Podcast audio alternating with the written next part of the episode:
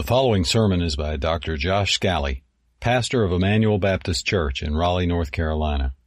Please visit us at 2100 Noble Road in Raleigh or on the web at ebcraleigh.com. And now, here's Pastor Josh. I think it was two years ago that um, my brother-in-law coerced four of us into a Spartan race. I don't know if you know what a Spartan race is. It's where uh, you run about five to seven miles, and interspersed in that are all these physical competitions. Um, restated, it's an event in which middle-aged men pay money to get injured. That's that's how it works. So we're doing one again in June. If anyone wants to bump their premium insurance and uh, and join us, feel free to. When that happened that day, we were in Charlotte. This is about two years ago and we're all in line and they have all these groups that go and, and the group for ours finally came up and I think there were, there must have been about 200 people in line at this point. And I was already feeling kind of nervous. And then the person said, you guys ready to go? And then he said, how many of you right now are active or recently retired military? And I heard a very loud, hoorah! and Three fourths of the people raised their hands. And I knew at that moment I was in serious trouble. I, I did not belong there at all. And as uh, my fear began to, to rise and my anxiety began to rise, I did something that was just intuitive to me. It was second nature to me. I compared myself with the other people around me. They're bigger than I am. They have more resources than I do. I don't belong here. There's no way I could make it through here. But it was interesting to me that it was second nature to assume that I must not have what I need because I don't have what they have. Now, in today's passage, I'm so glad that we didn't cherry pick the Ten Commandments. We're actually preaching through the entire book of Exodus. And here's why that's very, very helpful. Because today the Lord is going to say, don't steal. And he's going to say, don't lie. And he's going to say, don't covet. But do you remember what he's done for 20 chapters? They don't need to steal because God plundered the Egyptians to provide them all the money they could ever ask for. They don't need to steal because God gave them bread every morning in the wilderness that was sweet. He gave them 70 springs of water, or 70 palm trees and 12 springs of water at Elim. And then he, from a rock, was able to satisfy the thirst of two million people.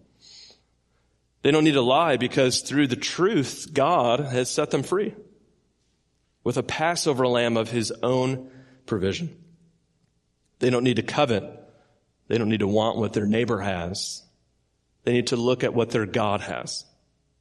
Remember in Exodus 3 when Moses said, Lord, I can't go. Don't you know my limitations of speech? But then the Lord explained to Moses, that is exactly why I'm going with you. So in today's passage, let's get to the heart right away. Christian, we don't need to steal. We don't need to lie and we don't need to covet because we have the Lord.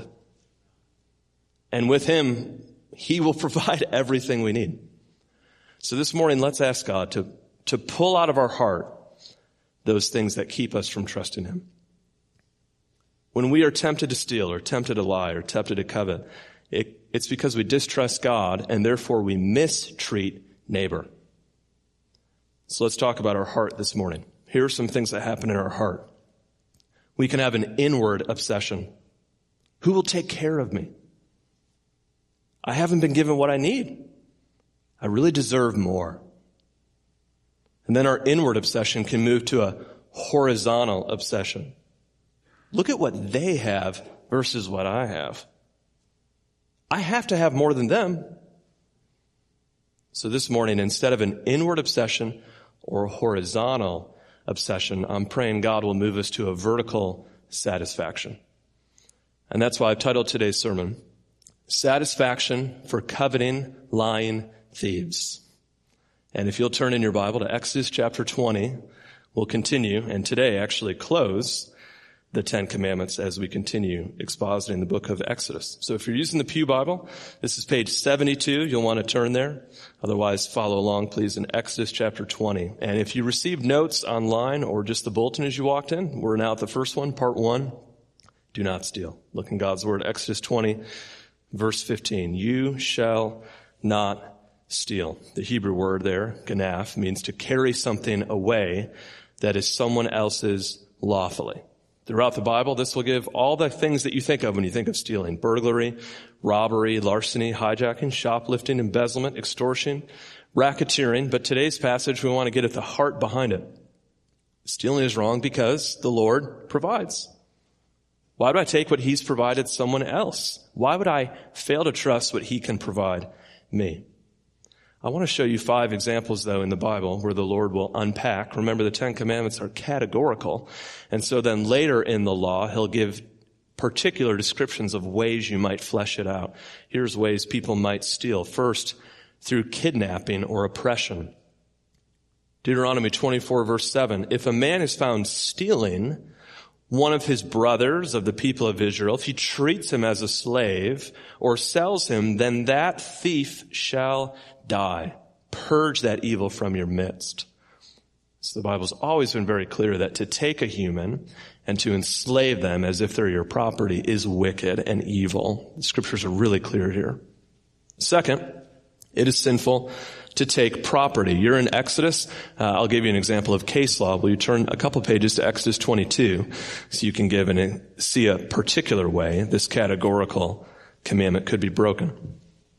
Exodus 22 verse 1. If a man steals an ox or a sheep and kills it or sells it, he shall repay five oxen for an ox and four sheep for a sheep. Throughout the passage, God will continue that principle that if you take from someone else, the return will need to be multiplied. We see Zacchaeus do this almost intuitively when he repays fourfold what he had stolen from others. So third, a third example of ways we could steal is through dishonest business dealings. Now, all throughout the Bible, they lived, of course, in a very different culture than we do. But there's a lot that the Bible says about dishonest weights. We don't deal with those very often, but, but the idea was that when you're exchanging currency, you could easily sort of shave things or move things so that it looked like you had more than you actually did. Deuteronomy 25 says, you shall not have in your bag two kinds of weights. Now, there's a picture that I thought about showing you on the screen, but I'll just describe it to you. I think it's really humorous. It's a picture from the Saturday Evening Post in 1936. It's a Norman Rockwell type of, so you probably have seen it. It's really funny. In the picture, there's a scale and there's like a turkey on the scale. And there's this sweet little old lady who's pushing the scale up from underneath. And at the same time, the butcher is pushing the scale down from the top. That, that's the idea. The idea behind dishonest weights is they're going to take advantage of me, but not before I take advantage of them. Leviticus 6 gives us further warning on this. If anyone sins by deceiving his neighbor in a matter of deposit or security. So we also steal through misleading someone in a way that we can take advantage of them. Leviticus 19, 15 says, you shall do no injustice in court. You should not be partial against the poor or defer to the great. This is also described as theft. So we could be in injustice or unjust in our dealings, which is also theft. So let me give some examples of what this might look like now. One way we could steal is through selling something to someone that they really don't need, and yet we've convinced them that they do. I think I've shared with you before, I, I, there was a man who came to work on the internet here at our church, a Spectrum employee. And we just start to small talk about life. And he said many of the men at his company who especially are in their first five to ten years in the company, whenever they go to someone's home who is elderly, they make it a goal to sell them things they know they don't need. So they go to a lady's home who only needs a phone, and by the time they've left, she has fiber optic internet and 600 channels that she doesn't know how to wield, right? But this is a just example today of stealing. Or if you're a builder and you know that you could get maybe a little more from the client, so you offer him more than realistically he needs. You're stealing from him by taking advantage of his ignorance. Or perhaps you've seen commercials. These take advantage of us through advertising that is false. Have you seen a drug commercial in your lifetime?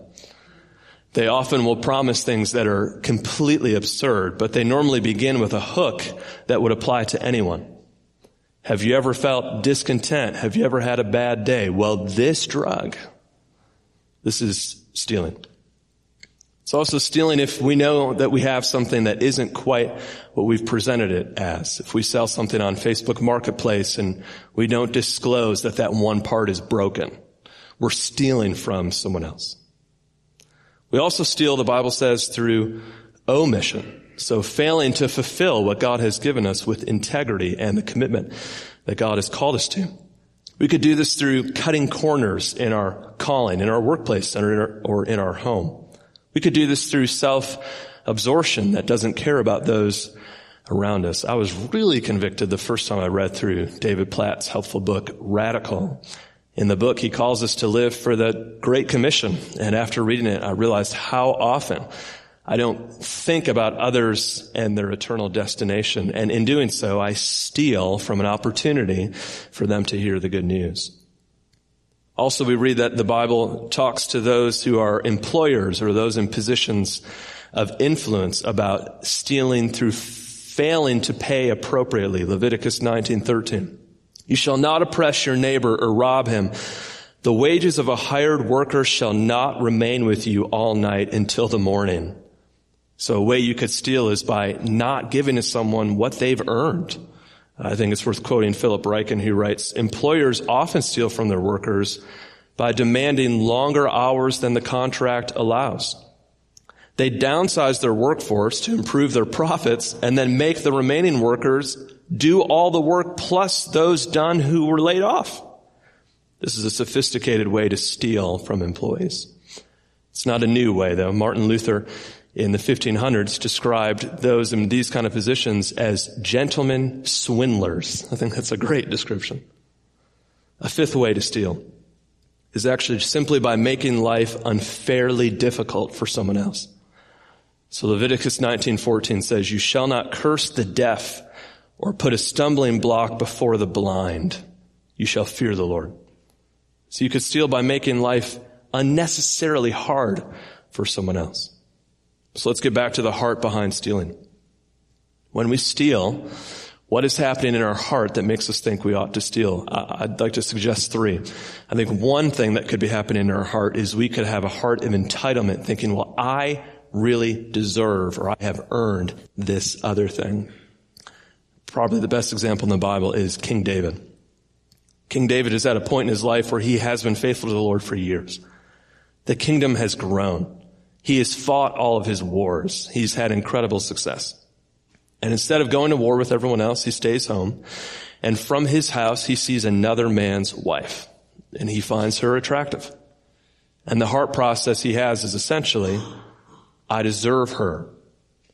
I ought to have someone like that.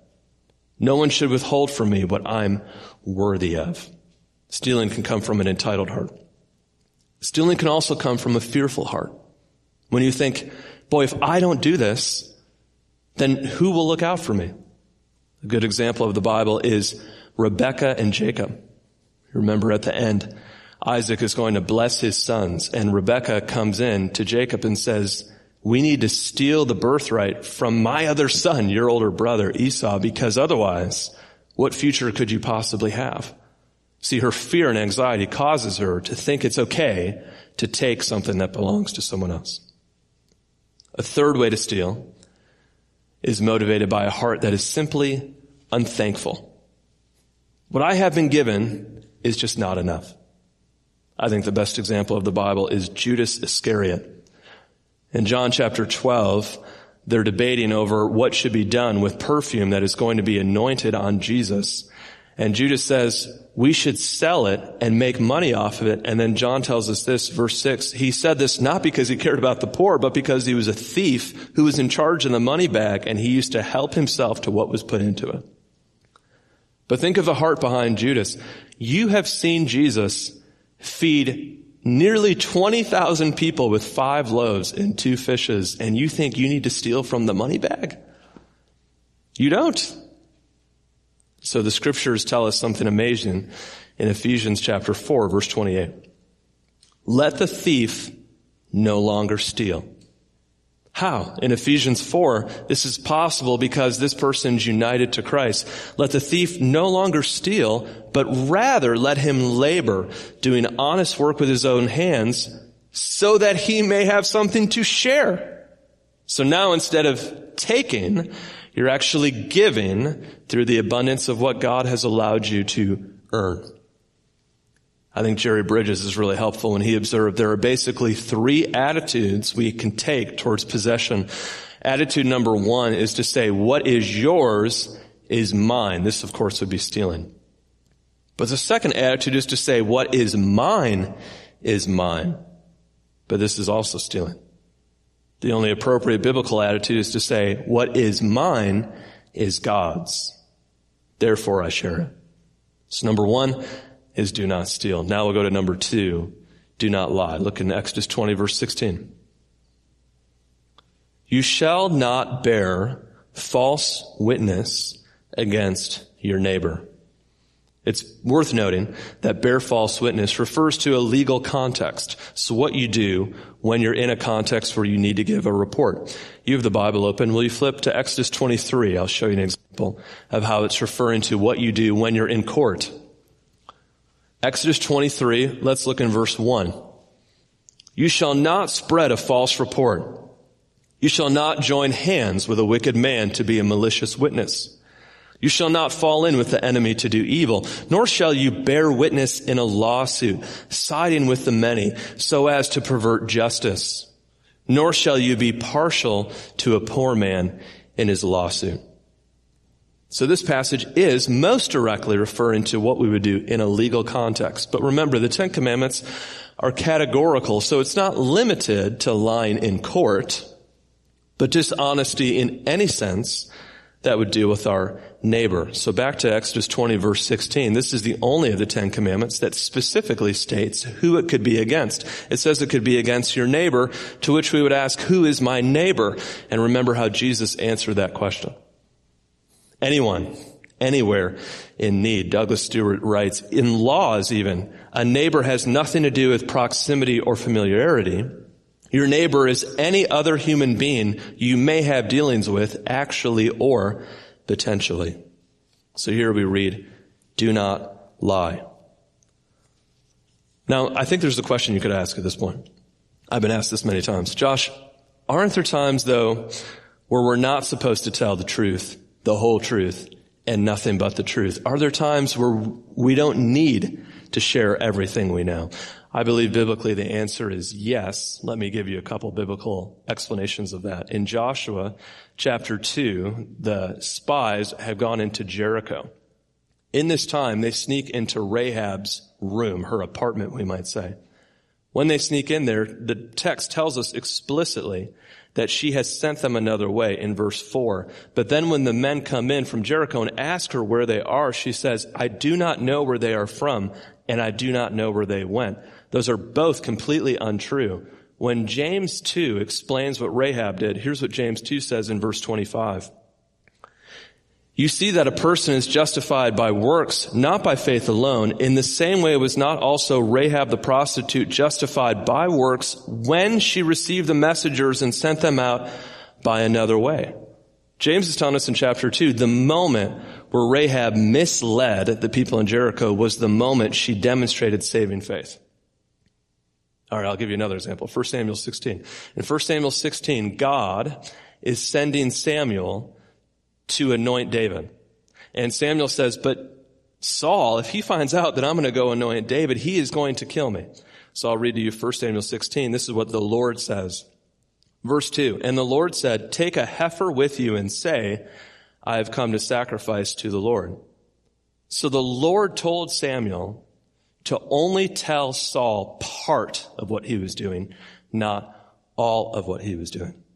Or in Exodus, we've been in Exodus in chapter one, remember Pharaoh was murdering all the baby boys and the Hebrew midwives were commended for lying about where they had hid the babies. All right. So the question is, when do I need to tell the truth? And right now, if you're a teenager and you're thinking, awesome, I can lie to my parents. or if you're thinking, now I can lie to my boss, that is, I think, not at all what the scriptures are saying. I think here's what they're saying. Truth must be our normal way of life. But there are rare exceptions where telling the entire truth would break God's other clear commands. These are very rare. But if someone was to ask me the hypothetical, Josh, if you were in Poland in the 1940s and you were hiding Jews in your basement and the Nazis said, are you hiding Jews in your basement? My conscience would feel totally clear not revealing that to them based on the scriptures I gave you. All right. So how does false witnessing happen today? How do we lie today? And let me give you four examples.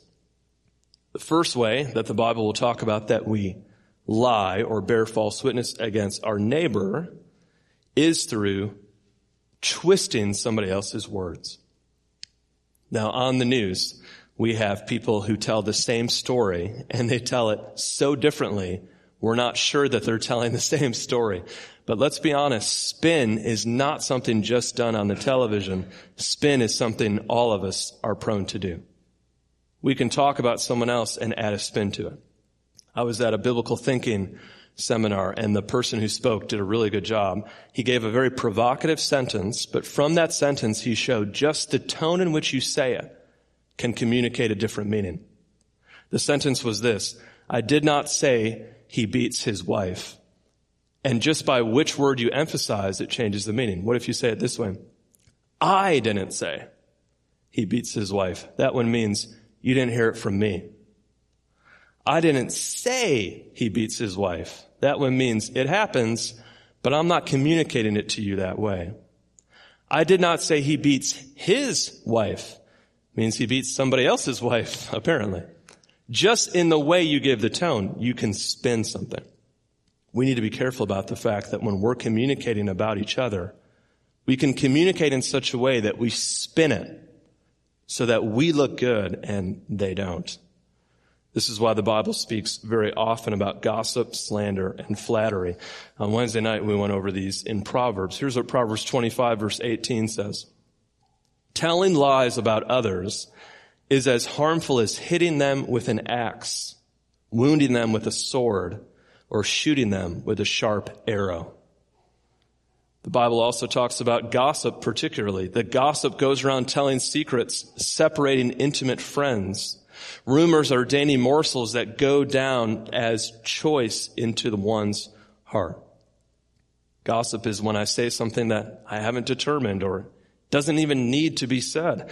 Slander is when I say something that I want to say even though it's hurtful to someone else. Proverbs 10, 18. Slandering others makes you a fool. And flattery is when I say something to someone's face so that I can manipulate them towards my purposes. Proverbs 29 verse 5. A man who flatters his neighbor spreads a net for his feet. I really love the way Warren Wiersbe explained flattery. He said flattery is when someone pats you on the back only to locate a soft spot in which they can put the knife. now I want you to think for a second with me, if you would, at how casually we can slander. Imagine a conversation like this. Man, she is just so mad at me. How do you know that she's mad at you? Did she tell you that she's mad at you? No, but the look on her face. So now you've said that you know something about someone else that's detrimental about their character without any substantiated warrant to make such an accusation. We can lie through slander, but we can also lie through jumping to conclusions without having warrant for them. Proverbs 18:13 If one gives an answer before he hears it is shame and folly to him. Proverbs 18:17 The one who states his case first seems right until the other comes and examines him. 1 Corinthians 4 Do not pronounce judgment before the time. Do we need to be discerning? Yes, but to jump to conclusions without warrant is wrong. There's one other area where the Bible talks about lying, and it says so much about it that I can't omit it today, and that is lying to yourself. Let me read some scriptures to you. 1 John 1 8. If we claim to be without sin, we deceive ourselves. The truth is not in us. 1 Corinthians 3 verse 18. Stop deceiving yourself. If you think you're wise by this world's standards, you need to become a fool to become truly wise. Galatians 6 verse 3. If anyone thinks they are something when they are not, they deceive themselves. James 1:22. Do not merely listen to the word and so deceive yourself. We can lie to ourselves by telling ourselves we are or aren't something contrary to the Bible. I think Peter Leithart is helpful when he reminds us that in our digital age, telling the truth is so important and telling falsehood or slander is so easy. He writes, we are now spun in our mediated age by a whirlpool of rumor, innuendo, false accusation, slander, and libel. People are tried and condemned by online lynch mobs. We like or share tweets or post even though we cannot confirm their accuracy. Martin Luther reminded us that the commandment here, the ninth commandment, is not only not to lie, but to also assume the best of everyone else. To give others the benefit of the doubt. Yet we exaggerate the stupidity or malevolence of ideological adversaries so that we can score points. The church, he writes, I fear does no better. Christians fire up the digital kindling to burn supposed heretics without due process, humility, or care. Lying is something too that we can find emanating out of hearts that fail to trust the Lord. We can lie because we have an arrogant heart. I can talk my way out of this. We can lie because we have a fearful heart. If I don't gossip or flatter, they won't accept me. This is my only way to make sure I'm included and noticed and loved. We can lie because we have an inconsiderate heart. Well, I only told a falsehood. It's not that big of a deal. It's not going to affect their life very much. Remember though that when Jesus was crucified, he was done so on the account of false witnesses, as was Stephen in Acts 7. But this need not be the case for those who are in Christ. In Ephesians 4 verse 25, we read, Therefore put away falsehood and let each one of you speak the truth with his neighbor, for we are members of one another. Rather than lying, we can be known for speaking truth let me remind us this morning that truth does not necessarily mean something that's culturally easy or nice. In fact, most of the truth telling that's done in the Bible is done by someone who, by telling the truth, puts themselves in a position of significant risk. Remember when Nathan told the truth to David, you've committed adultery, to the king who could have had him executed.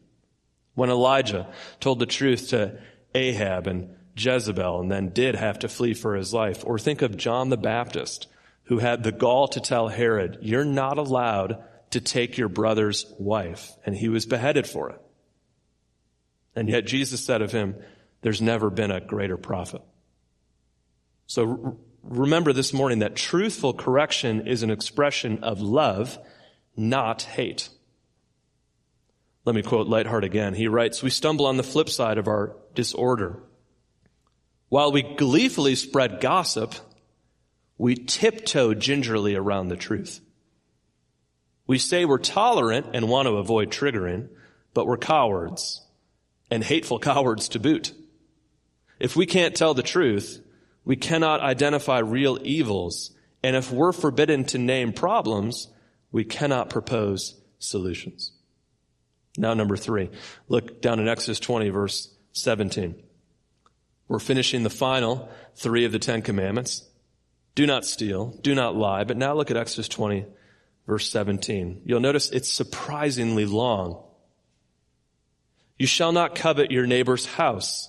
You shall not covet your neighbor's wife or his male servant or his female servant or his ox or his donkey or anything that is your neighbor's. It is so long. Why is it so long? That's the question I kept asking. Many of the others are only two words in Hebrew. And here this one is maybe the longest. I think, I think by God's grace I might know the answer. Can you count with me? Get ready to see with your fingers how many times you read the word neighbor or a pronoun in his place. Ready? You shall not covet your neighbor's house. You shall not covet your neighbor's wife or his male servant or his female servant or his ox or his donkey or anything that is your neighbor's. How many did you count? Seven. I think this is the reason. To let us know you don't need anything that God has given to someone else. God has given you everything you need today. And you can trust Him to give you everything you need tomorrow. There is nothing your neighbor has that you actually need. The Ten Commandments end, interestingly, because the other nine are almost all about something particular, something that you can put your fingers on, something concrete. But here the tenth deals with something inward. Your heart, your heart motivations. The desire to want what belongs to someone else. Now the word covet, to be clear, is a morally neutral term. It's not wrong to desire. So maybe a good translation would be crave. It's wrong to crave what God gave to someone else and to think, I have to have that in order to be complete. Coveting doesn't just say, I want a house. It says, I want his house. It doesn't just say, I want a job. It says, I want their job. It doesn't just say, I want a life. I want their life. You can covet in so many ways. I think you can covet by looking up at what you think someone else has that's better than you. I think you can covet by looking down. Let me give you an example of both. Here's how we covet by looking up. We have multiple kids in our house, and so Christmas is always one of those times where we try to organize them so that they open presents in order. And there's something about the human condition that maybe you've observed as well. The first person opens their present and they are so happy. This is great. I got a present. This is such a cool gift until the second person opens their present and it seems like a cooler gift than the one the first one got. I mean, you got the robot that doesn't even need batteries. I don't want this trash. So you, you covet first by looking up at what you think someone has that's greater than you. But you can also covet by looking down and saying what I have should not be had by anyone else. It's only for me. I, my favorite example of this is the book of Jonah. So Jonah is thankful that he has the grace of God, but he doesn't think anybody else should get the grace of God. This is my privileged status. It's not for anybody else. And God finally exposes Jonah's heart in Jonah chapter 4 when he has a plant over him that's protecting him from the dry, hot sun. And when the plant withers, Jonah loses it. You know, everything that's been bubbling up, he finally just lets it rip. God, I cannot believe you would take away my plant. And God is like, you're mad about the plant? You better believe I'm mad about the plant. I deserve the shade. And God's like, you're going to let all them die? Because he points out that in his heart, his attitude was, the privileges I have ought not be shared by anyone else. They're for me alone. So we can covet by looking up. We can covet by looking down. And coveting is a good summary of all the nine that came before it because all the nine get at this heart question. If I had fill in the blank, then that would be enough. Number 10 encapsulates the proceeding. If I just had fill in the blank, that would be enough. Now, if we're honest, the tenth shows us that we have hearts that need to be saved. Michael Horton is a Christian theologian, and he was having a conversation with a Jewish rabbi. And the Jewish rabbi said to Michael Horton, the difference between Christianity and Judaism is you Christians think that you've committed a sin just by desiring it or thinking it in your heart. We believe you have to actually act on it before it's sin. Otherwise, we think we'd be sinning all the time. To which Michael said, exactly, we are sinning all the time. God judges us not only for what we act on, he's clear on this throughout the Bible, but especially in the Sermon on the Mount, but also what our heart wants, what we desire. The last commandment then, Martin Luther says, is addressed not to those the world considers wicked rogues, but precisely to the most upright, to people commended as honest and virtuous because they've not offended the preceding commandments. Luther finishes, this commandment, more than any of the others, convinces all of us we are sinners who need a savior. Here's the heart behind coveting, which with each one of these, I've given you three examples of heart motivations that may lead us to do it. Let me give you three examples of heart motivations that may lead us to covet. The first, I believe, is an entitled heart. I deserve what that other person has. My favorite example in the Bible is 1 Kings 20. There's a wicked king named Ahab, and he lives close to a man named Naboth, who has this beautiful vineyard that he has tended to his entire life. And Ahab tries to get the vineyard from him. Naboth won't give it to him because in the Old Testament, ancestry meant you were supposed to keep your land for your future inheritance. And so Naboth, we read this, goes back. This is a grown man. Lays down on his bed, turned his face away, and wouldn't eat any food. His wife Jezebel came to him and they concocted a plan to murder Naboth and steal his vineyard. But it all started with, I ought to have what they have. All right, second example of the heart.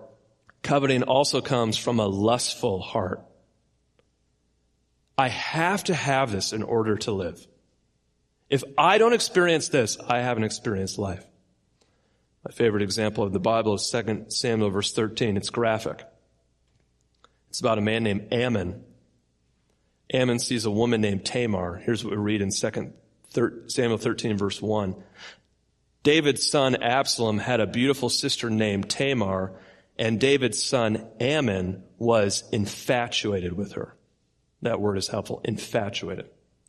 And eventually, throughout the rest of the passage, he coordinates events so that he can rape Tamar. And then he wants nothing to do with her. Because in his mind, if I had this, then my life would be complete. But of course, that isn't what satisfies us. Third, coveting comes from an entitled heart or a lustful heart. But now third and finally, coveting comes from an unthankful heart. What I have been given is not enough. My favorite example is Joshua 7. In Joshua 7, they are told that they are to take nothing from the enemy that God has destroyed. But Achan sees treasure and he steals it and he keeps it. But here's where knowing the context of the Bible is so important. Do you know what happens before Joshua 7? Do you know what happens in Joshua 6? God brings the walls of Jericho down without them moving a muscle of military might. So here God can make them walk around like buffoons, frankly, and then cause the walls to come down by his own glory and power. And yet the very next chapter, Achan's attitude is, well, if I don't take this for myself, I'll never have what I need. See, coveting always comes from the belief that what God wants for us cannot be as good as what we want for us. James chapter 4 says this, what causes quarrels and fights among you? Is it not your passions at war within you? You desire and you do not have, so you murder. You covet and you cannot obtain, so you fight and you quarrel. But what is the solution? Do you know the next part of the verse? You have not because you ask not. You don't need to take when you have the Lord who owns the cattle on a thousand hills. And you don't need to ask amiss on your own passions. Ephesians 4 again is worth referring to. In the new self, we need not covet or take advantage of our neighbor. Instead, we can give grace to our neighbor. So here's the Lord, Yahweh. He has liberated the Israelites from slavery. And now, through the Ten Commandments, he intends to liberate them further yet from the slavery of sinfulness. But if we're honest, we know that the rest of the story is one that's disappointing. God brings Israel out and we'll see Israel will be unfaithful and Israel will be unfaithful again and again. And there are people who do, praise God, trust the Lord, but there are many, many who will not. And so here's what God says through the prophet Hosea in chapter 11 verse 1. When Israel was a child, I loved him. And out of Egypt I called my son. You don't need to steal. I'll provide for you from the Egyptians, from bread, from a rock. I'll provide for you. You don't need to lie. I'm the truth. I'll deliver you. You don't need to covet. You don't need to want what your neighbor has. Want what your God has. He'll bring you everything you need. But he, Hosea 11 is much sadder in verse 2. Verse 1, out of Egypt I called my son and I loved him. But now verse 2, the more they were called, the more they went away. The more the Lord loved them, the more the Lord called them, the more, on the whole, the nation of Israel went away. Which is why the next time Hosea is quoted in the Bible is so remarkable. Because in Matthew 2, God has sent through an angel Joseph and Mary and baby Jesus to Egypt so that they are not murdered, Jesus, by Herod. And then when they return, the Bible says this in Matthew 2 verse 15. when they came back out of Egypt, this was to fulfill what the Lord had spoken by the prophet Hosea. Out of Egypt, I called my son. See, God called Israel out of Egypt, and they disobeyed, and they disobeyed, and they disobeyed. But God called Jesus out of Egypt, and he obeyed. And the more he was called, the more he loved the Lord. Jesus was tempted to steal.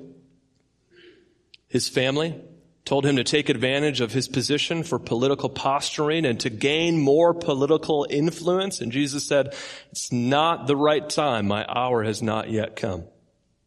I will do the Father's will. Jesus was tempted to lie. He stood before Pilate on trial. Pilate was equivocating. Pilate said to him, Are you the king? Jesus said, Thou hast said it. Jesus was tempted to covet. After 40 days without food and without water, Satan met him in the wilderness. And Satan said, since you're the son of God, why don't you come and take the kingdoms of this world? I'll give you all of them. You can have the crown of glory without the crown of thorns. Jesus' answer is no. Man shall not live by bread alone, but every word that proceeds from the mouth of the Father. Now, can I tell you something I've observed in my own sinful heart? When I obey, when I do well, I want to live comfortably. I want to ease into retirement and just self blessing. Every Sunday night, I feel this temptation to be really transparent with you. It's like, well, I've really worked hard today. Let's get out some Oreos, make the kids go somewhere else and watch Sunday night football. you know, I don't want to be bothered now. Here's Jesus, perfectly obedient. And what's the reward? The cross. Jesus goes to the cross where he is cursed. Deuteronomy 21, 23, describing coveting, lying thieves. Cursed is anyone who hangs from the tree. But don't you know, Jesus was cursed so that you and I could be blessed. Jesus was crucified so that we could escape the wrath and consequences that we've accrued. Jesus suffered in the middle of criminals as a coveting, lying thief because he bore our sin. And so here's the power today that will break coveting, lying, theft in your own heart. Here's a scripture I'd like to encourage you to memorize this week. Psalm 90, verse 14.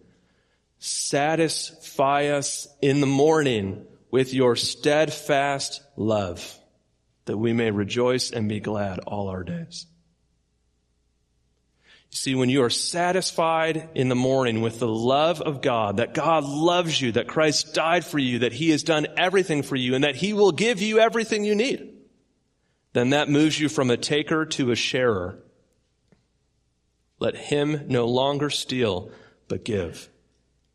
You see, when ingratitude controls my heart, then I think I have the right to take. But when I'm in awe that God loves me, and I know that all I have is from Him that it frees me to give.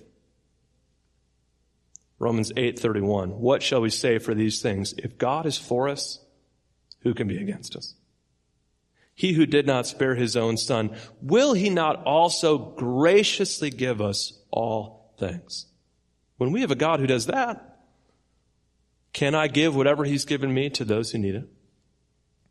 Number 2 it moves us from liar to truth teller. We lie because we care most about our own reputation, how people think of me. But when the steadfast love of the Lord renews me each morning, then my reputation is not very important. God loved me when I was at my worst. When I was a sinner, Christ died for me. So I don't need to spin my reputation when I have Jesus as my personal advocate. And therefore, I don't need to be crushed by criticism when it's fair. And I don't need to be afraid to speak hard truth to others. Jesus is the truth who sets me free. And third, if I'm satisfied in the morning with the steadfast love of the Lord, then I can move from covetous to content. You know Philippians 4. Not that I speak in respect of want, but I've learned in whatever state I am to be content. I know how to be abased. I know how to abound. Everywhere and in all things, I'm instructed to be both full or hungry, to abound or suffer need. How? You know the verse, verse 13. I can do all things through Christ who strengthens me. See, in the depths of my heart, I can only covet if I think, you know what? I don't think God has been good enough to me. But let's pause for a minute. Is that really true? Has God been good to you? He has. Has He withheld good things I deserve, or has He given me much more than I deserve? Hebrews 13 verse 5. Keep yourself free from the love of money. Be content with what you have because He has said, I will never leave you nor forsake you. When I have that bedrock promise, when I can be satisfied in the morning with God's steadfast love, then I can be freed from the temptation of being a coveting, lying thief. Freed and forgiven. So this morning, look to Jesus and find satisfaction for coveting, lying thieves. Let's pray together.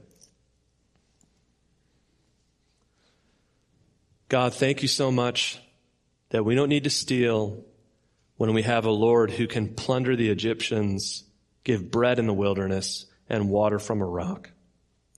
Thank you, Lord, that we don't need to lie when we have the truth that sets us free. We are worse than we would ever want to admit, and yet we are more loved than we could ever hope or deserve. Lord, free us from the truth of coveting. Free us from the temptation of it. To think if I only had what they had. Help us to realize that if we have you, we have more than we could ever need. Perhaps someone this morning needs to call on the name of the Lord because the truth is they have yet to experience that satisfaction. May they see, Lord, that the coveting, the lying, the stealing, the strife with our neighbor, the hatred we have within, and the depths of anxiety in our heart only reveals we have a breach vertically with the Lord who made us. So help them to come to Jesus Christ who died for us and who lives to intercede for us now. But as Christians, we still need Jesus. So Lord, help us today to again realize that you are so good to us. You will provide for us. And the grace that has brought us safe thus far will lead us safely home. In Christ I pray. Amen.